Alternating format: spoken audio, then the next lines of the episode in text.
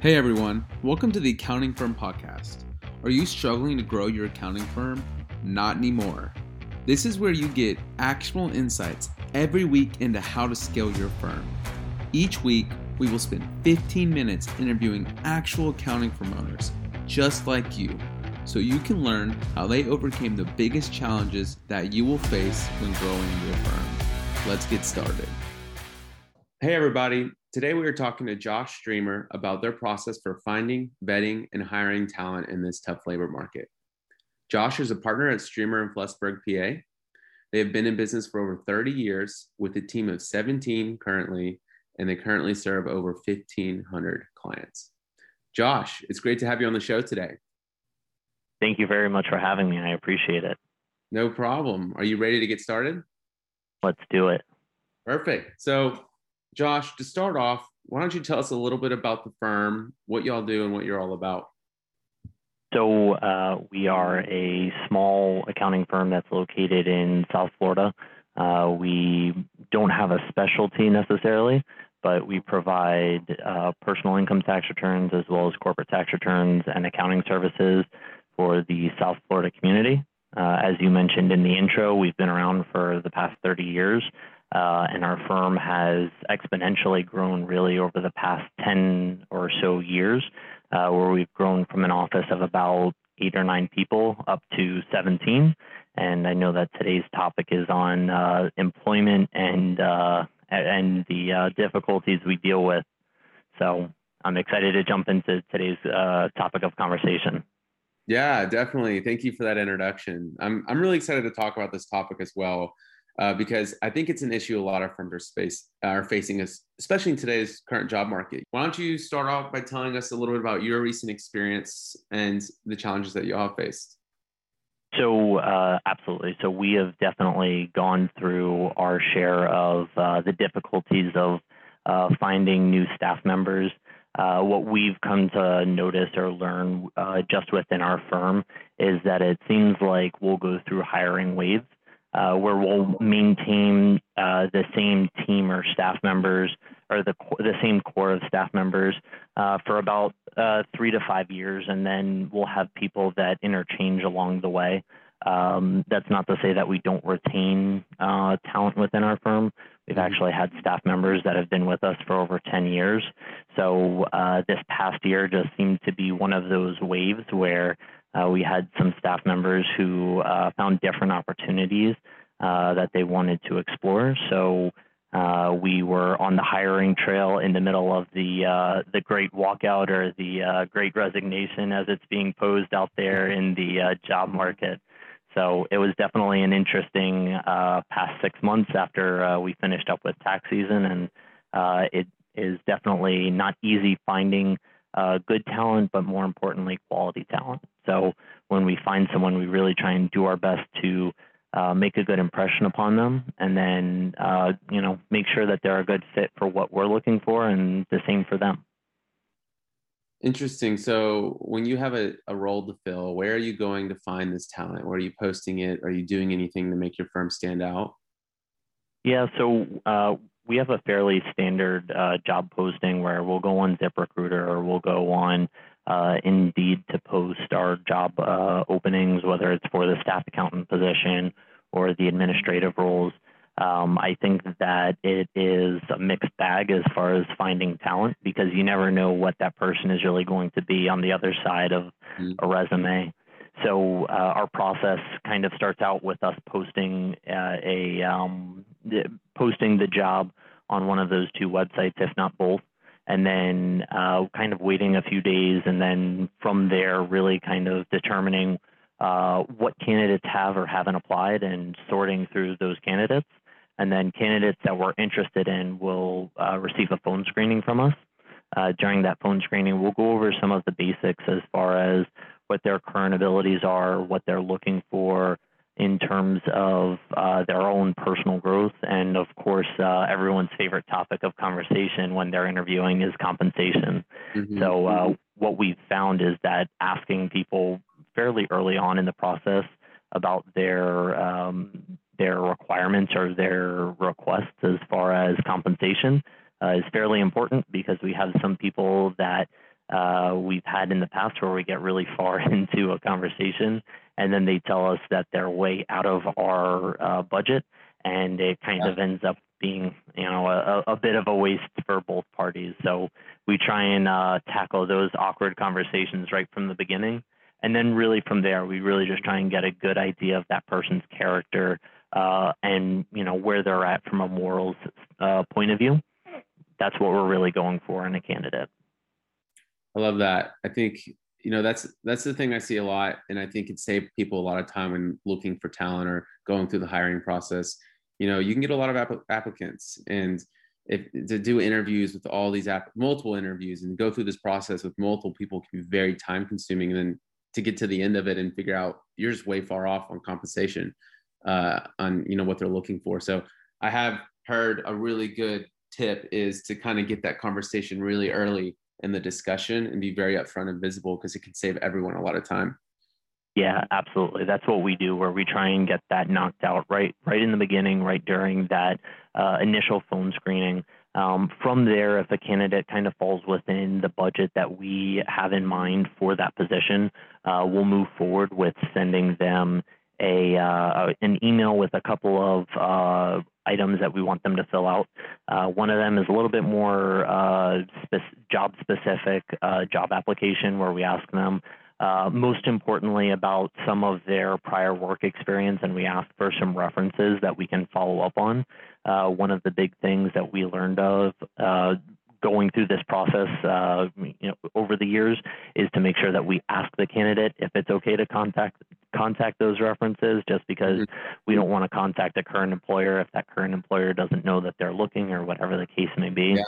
Uh, from there, we also end up sending the candidate a communication test, uh, and it's a simple ten question uh, A or B type test where uh, it will hopefully go through and uh, give us a little bit more of an indication as far as methods of communication that an employee would prefer uh, when they're receiving uh, direction or they're receiving feedback, uh, just or just in general.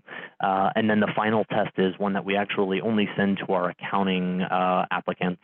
And that accounting test is a really short four question uh, test or quiz, if you want to call it. And what we do is we provide the candidate with a trial balance, a test trial balance, of course, uh, with uh, uh, client information redacted or anything like that. And then actually what we end up doing is uh, three of the questions are really, really straightforward, and it's just to make sure that the person actually says that they can do accounting. The mm-hmm. fourth question mm-hmm. is actually uh, a little bit of a trap uh, where that question isn't necessarily straightforward. Um, and then from there, uh, it's really kind of up to the candidate where they can go one of two directions with that answer. Uh, and it's not to say one is more right than the other, but we're always interested to find out what that candidate's mindset is. Uh, another part of that is we want to see if the candidate even brings it up to us during the process. Uh, so what will end up happening is after we send them that onboarding, that um, that uh, initial email with the information, we have a, a follow-up Zoom interview at this point, or uh, in non-COVID years, it would be in person. Uh, and we actually discuss that quiz that they end up taking, and we end up bringing up that question that is uh, intentionally there to throw them off. Uh, some of the time someone will, you know, uh, you know, cold face tell us, oh, no, there was no problem with it. You know, I got through it fine. Others will start to crack a little bit and they'll say, yeah, I, I had a little bit of an issue with it. I didn't understand. So that's just something where it's it's getting to learn that person's personality and kind of learn where they're at uh, within, you know, just resolving a problem. And that's really one of the big things that we try and uh, find out during that interview process, because a resume is very impressive, but really seeing how someone's going to interact in day-to-day is very difficult to judge just through a phone call or an actual in-person interview. So we really try and get a good idea of uh, of how the candidate is going to react in a real-world situation. Yeah, I love that. Um, I think it's, you know, a lot of firms use like a proficiency test to really test their accounting knowledge, but the way you kind of have that twist on it to really better understand their personality and how they react in certain situations, I think is, is so key. And a lot of people don't do. I mean, you know, you can teach them everything they need to know about accounting, but it's, I think it's really vital to hire based off the mindset, right? You know, yeah. go get her attitude. If they can do really good at problem solvings, or even like you talked about the communication test, understanding how they communicate. People communicate differently, and you want to make sure the way you communicate and they communicate is aligned uh, with the firm. Uh, Correct. So it's really great that you do all of that. I think that's a great tip. Yeah. We, most importantly, what we end up telling just about every candidate that we end up interviewing is that we're, our, our, the most important thing that we take away from the interview is a candidate's character, because we will take someone that has a higher moral character uh, that may not be as proficient in performing a task over someone that is more proficient in performing that task but has more questionable character issues or character flaws, because we really want to try and uh, progress with someone that is going to show up every day with the right attitude, is going to be a positive person within the office, and also, you know, kind of fit into our office culture. Uh, we think that we have a great staff and everyone gets along really well. And, uh, you know, we really don't want to break that up. So what we end up telling uh, candidates is, you know, we're going to spend forty hours a week together. We we try and make it enjoyable with the, the group that we have. Yeah, there's something I heard a while back that always stuck with me when it comes to hiring. And uh, you want to look for the, uh, the right person and the right seat. Uh, so you kind of want to make sure not only are they good for the job, but they're going to fit with the culture, because, you know, cultures can clash and it can cause issues a lot of times. Absolutely. Yep. So thanks for that. Um, next thing I want to jump into is after you hire them, right? So they go through the process, they've accepted the job. Do you do anything to really set them up for success when through the onboarding process? Yeah, absolutely. So actually, just to touch on it from a little bit from the administrative point of view, and to uh, give uh, Financial Sense a little bit of a shout out here. Uh, once we once we do give uh, once we do decide to make an offer to a candidate, uh, actually what we've learned is that we've set up a we've set up templates and prod uh, as a project within fin- within Financial Sense to go through the onboarding process, just because uh, there's a lot of different details, whether it's setting up Uh, you know, passwords for their email account or their Financial Sense account or whatever it may be, to uh, going through the actual payroll onboarding process and obtaining the right documents or issuing them a key, things like that. Uh, it becomes really cumbersome. So what we've learned is that by utilizing the Financial Sense program to actually list everything out, it has been a lifesaver, because we're not worrying about, okay, did we forget to do this or did we do this? We have everything listed out. Um, to the, going into the candidate's actual first day when they arrive, everything is already done at that point. So they're already set up. We know uh, if there is anything that is outstanding that we need from them uh, after we go through the uh, checklist within Financial Sense. Um, and then from day one, what we end up doing is we have one of our staff members uh, assigned to taking that uh, that new team member uh, through the office, and basically their their main responsibility at that point is to train that person and onboard them. So it can be from the simplest of tasks to walking the person around the office and introducing them to everyone, uh, showing them our break room and where to get coffee from and where the bathrooms are, to actually teaching them the day-to-day information and going through uh, each step that we have in our manual on how to perform tasks and things of that nature, and then just going from there. So we always have one point of contact. This way, the new candidate isn't worried about getting, about learning, you know, five different things from five different people. It's one person, one contact. And then as they start to integrate within the office, they slowly start to warm up to everyone else, and they'll start opening up or, uh, you know, just generally asking questions amongst the group and, you know, kind of seamlessly uh, working their way in with everyone. That's great. I love that. That's really helpful advice.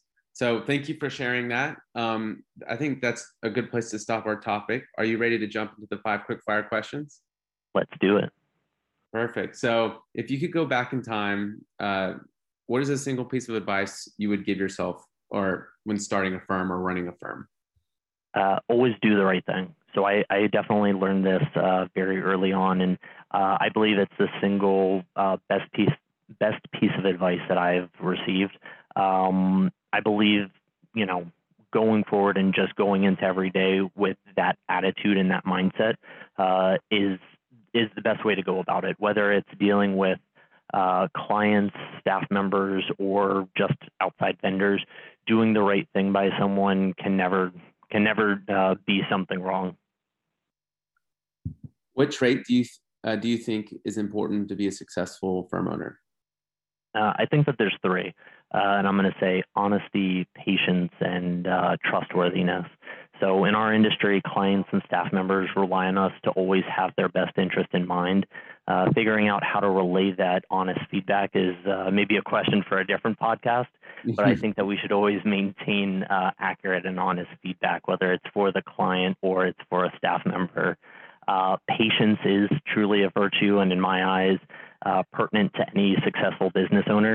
Uh, as the owner, we may see the problem and we may have the vision to fix that process or that specific issue, but sometimes it's going to take time to actually get through it or to transition into something new. Uh, and you just have to go with the flow sometimes and uh, learn to take a deep breath. Uh, the, the last trait is uh, trustworthiness. It's the most important trait for us as owners, uh, because if your client or your team uh, can't trust you, uh, you know, what do you really have? So uh, I, I definitely uh, hold those three virtues or traits to be uh, a success for any business owner. Okay, great. Um, so what is a software tool within your firm's tech stack that you feel like you guys couldn't live without? Uh, at this point, it's definitely Financial Sense. I mean, it is it is, it is definitely uh, it, in a shameless plug. Uh, I'll definitely tell you that everyone in our office has really been able to integrate into using Financial Sense on a day-to-day basis. It gives our management staff the opportunity to see who's working on what and in uh, what order they're working on items. It also gives us a chance to see what questions our staff has on certain items. Uh, and most importantly, it keeps everyone on the same page. So at any point in time, if someone needs to shift something to another staff member or someone else needs to pick up where someone left off, they have very clean notes that are all in one specific location. So uh, over the past year or two, we have definitely integrated into uh, making Financial Sense our life here at the office.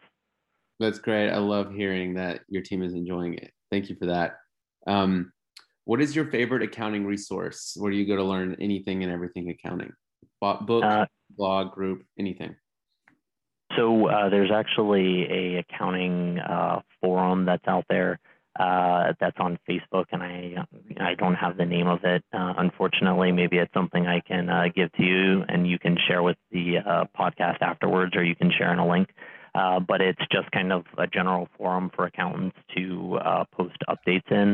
Uh, throughout the past year or two years, going through uh, the Paycheck Protection Program and the Employee Retention Credit, there was a lot of information that was posted within this group that was uh, hugely helpful to us in terms of uh, disseminating the information as it came through, and then how to utilize it by either uh, relaying that information to our team for them to then utilize uh, in practice, or for us to go back to our clients and relay back to the clients as far as what they need to do to obtain those funds, uh, or just go about, uh, you know, whatever it may be for those different opportunities. Great. So lastly, is there anything that you or your firm is working on that you'd like to talk about or promote to our audience? Nope, there's nothing out there. Uh, if anything, I guess what I want to do in my final word is just thank my entire team more than anything else. Uh, showing up to work every day is just great because I know that I have the support and I have everyone uh, coming in with, you know, the attitude of, you know, we're all in it together. And that's really what I look for. So, uh, you know, I want to thank you for having me on the podcast. And uh, most importantly, I thank the team at Streamer and Flussberg for everything that they do and making us as successful as we are. Well, thank you, Josh, for joining us this week. This is a great interview. I think our audience is going to love it, and I can't wait to share it with them. Sounds good. Thank you for having me. Thanks, everyone, for listening in. If you enjoyed this podcast, please go write a review. This will help other firms just like you find our podcast so they can get insights into how to grow their firm. See you next week.